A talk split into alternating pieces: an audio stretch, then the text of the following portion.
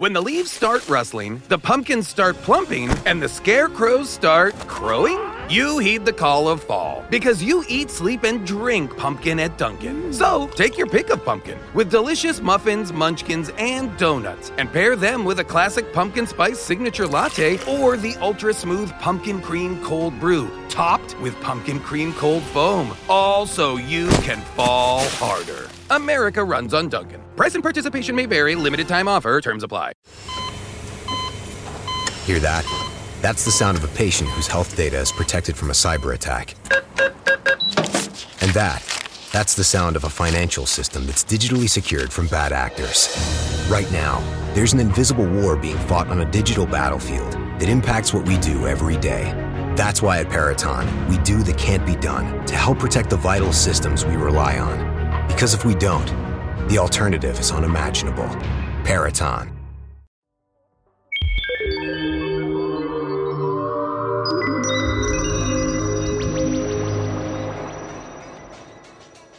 Hello, Space Cadets, and welcome back to the Space News Podcast. My name is Will. First of all, Elon Musk has said that he knows a price for you to get a ticket to go to Mars and come back. And speaking of Mars, there's a team that's trying to prototype a three D printed Mars habitat, and they're on Kickstarter, so I'll tell you about that too. But before I get into that, I want to say thank you to everybody who supported the podcast. Make sure to subscribe. Make sure to download every single episode and listen every single time you can if you'd like it. And if you really love it, make sure to give us a review on iTunes or anywhere that you listen to your podcasts. That's very important to get positive reviews out there so we can spread the message of science and technology to the masses. Because that's why I'm doing this. I don't do this for the money. There's not a lot of money in podcasting for me right now. So what I do, I do this because I want to spread my love and my passion for space exploration, technology, and just things that I don't know about to everybody else out there. So if you can, help out a little bit. Uh, write a review. Do just do a five-star uh, rating review on iTunes. Super simple. Takes about five seconds to do it. And if you want to continue the conversation uh, past this, you can go to any social media uh, at Space News Pod and our website, space news podcast dot com. And I'm going to be opening up a YouTube channel very, very soon, possibly later today. And there will be uh, a message on the podcast about that as soon as it happens. And you can also check us out at Patreon, patreon dot com slash space news podcast. Every contribution there is super helpful to continue the growth of the channel. All that money, it goes right back into making this channel really great. So thank you so much for the patrons that we already have. And thank you so much for the future patrons. Uh, so I'll get into some space news now. And the first bit of space news comes from Elon Musk. The C E O of SpaceX said on Twitter that he's confident moving to Mars will one day cost five hundred thousand dollars for a return ticket, possibly dropping further to below one hundred thousand dollars. These figures that Musk explained are very dependent on volume, and it comes as SpaceX is working to complete the Starship, which is a fully reusable stainless steel vehicle designed to transport around one hundred humans to Mars and even beyond. Now, Starship, it uses liquid oxygen and methane to power its engines, and that means that humans can set up a propellant plant on Mars to create more fuel and return to Earth. And Musk claimed that there's a path to building the Starship for less than the Falcon nine SpaceX currently uses to send satellites into space, which is estimated to cost around sixty-two million dollars. Musk also said in twenty sixteen at the International Astronautical Congress that Mars has a labor shortage, and it will for a long time. So he explained he wants to make the offer of moving to Mars a little bit more attractive, uh, get the cost down to about two hundred thousand dollars. And he said that the probability of establishing a self-sustaining civilization is very high at that cost. So it's going to start off at half a million. They're going to push it down as far as they can get. If they can get it down to one hundred thousand dollars, would you go to Mars? Would you go to the red planet and set up a habitat set up a home for one hundred thousand dollars. Now, there's no way to um, buy food when you get there. There's no oxygen to breathe. You could die if you go outside without a spacesuit on. So you have to think about that. Is that important to you? Do you want to be one of the first people to ever live on another uh, world? Do you want to live on another planet? Do you want to be one of the first hundred people to get into a Starship and blast off to Mars? Let me know what you think at Space News Pod on all socials. And the cool thing is, SpaceX wants to send the first people to Mars as early as twenty twenty-four. That's only five years away from now. And the trip is likely to take somewhere around three to six months. So if you're okay with being in a spaceship for three to six months, that's cool, man. Do your thing. I'm not going. I'll watch from here because uh, I, even though I love space and I love technology and I want to see this thing succeed, one, I don't have half a million dollars. And two, uh, I don't really want to die on Mars. I like my house and I like my friends, so I don't want to be a, be apart from them. So, uh, you know, if you're okay with that, just go for it, man. Um, so in Starship, um, it includes a cargo area of about three hundred or eight hundred twenty-five cubic meters of pressurized volume with forty cabins that can fit six people, the very maximum, for two hundred forty people total. The first visitors would be tasked with setting up systems like recycling, energy, and surface mobility before starting to build numerous Martian cities.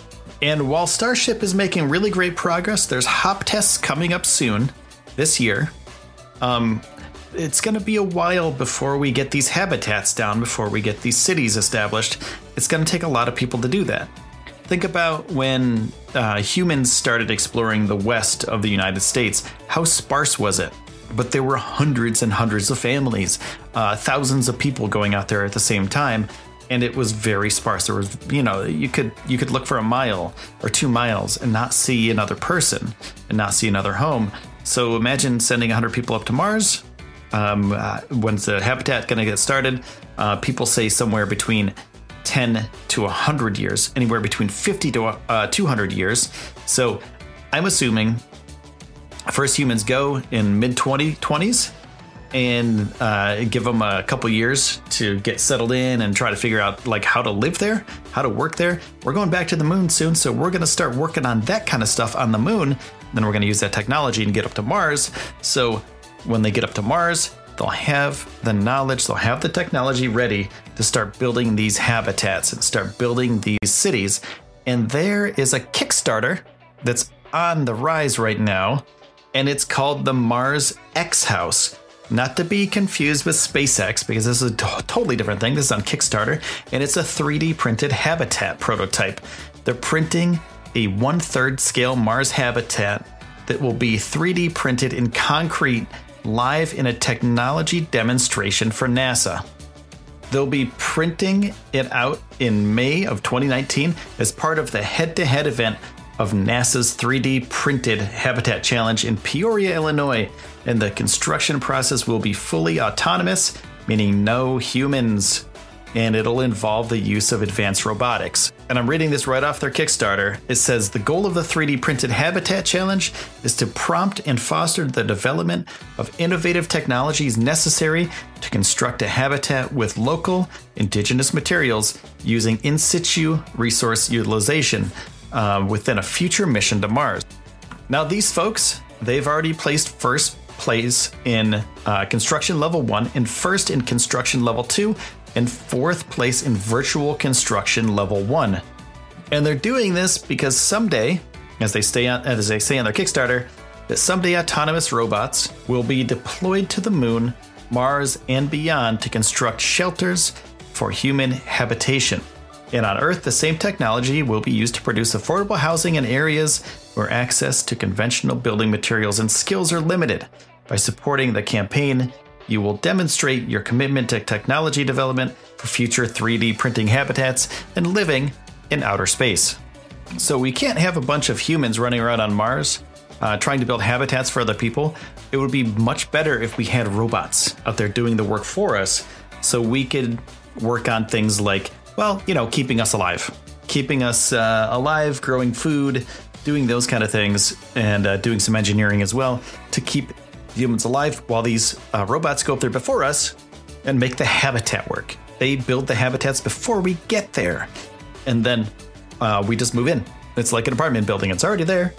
You just pay your five hundred thousand dollars to SpaceX, ship yourself up to Mars, and then you move into one of these things and you're ready to roll. And with the right kind of environments, you can't just, you know, I mean, you won't just build housing. You'll build everything else. You know, you'll build uh, establishments. You'll build like a town center. You could build like an entertainment complex, even though it's not really an entertainment complex because you're going to be living on Mars and you're going to be trying to survive. But maybe like a group, um, like a community gathering place where you can maybe pl- you have some playtime outside of work.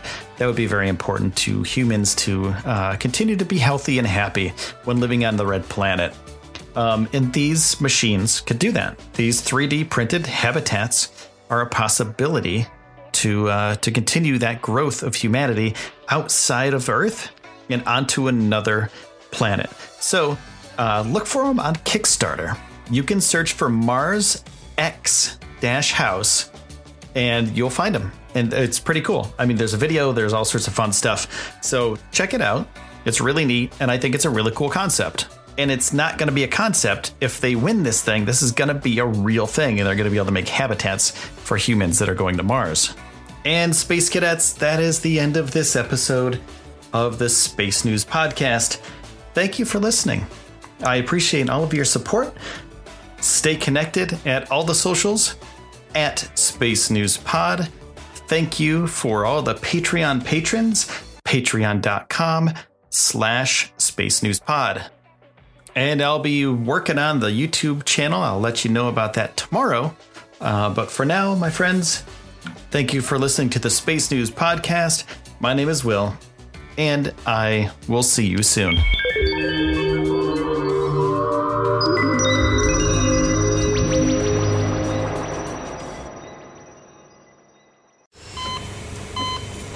Hear that? That's the sound of a patient whose health data is protected from a cyber attack. And that, that's the sound of a financial system that's digitally secured from bad actors. Right now, there's an invisible war being fought on a digital battlefield that impacts what we do every day. That's why at Periton, we do the can't be done to help protect the vital systems we rely on. Because if we don't, the alternative is unimaginable. Periton.